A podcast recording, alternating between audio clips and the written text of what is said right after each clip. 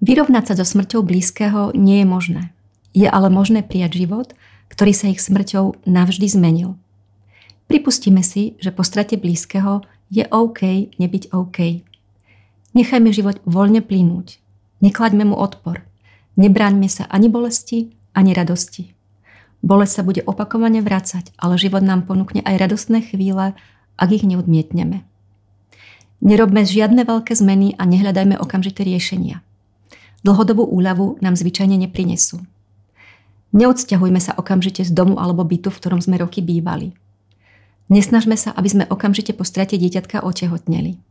Hlboký smútok, ktorý zákonite prežívame, bude naše dieťa vnímať od počatia. Dovoľme, aby do nášho srdca vstúpili noví ľudia a radosť. Časom sa to podarí.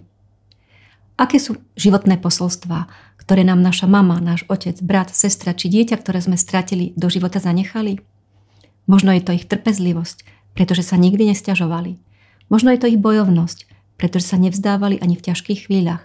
A možno je to ich láska, dobrosrdečnosť a pokora, pretože mali kapacitu starať sa aj o nás. Žime tieto posolstvá s ľuďmi, ktorí sú okolo nás.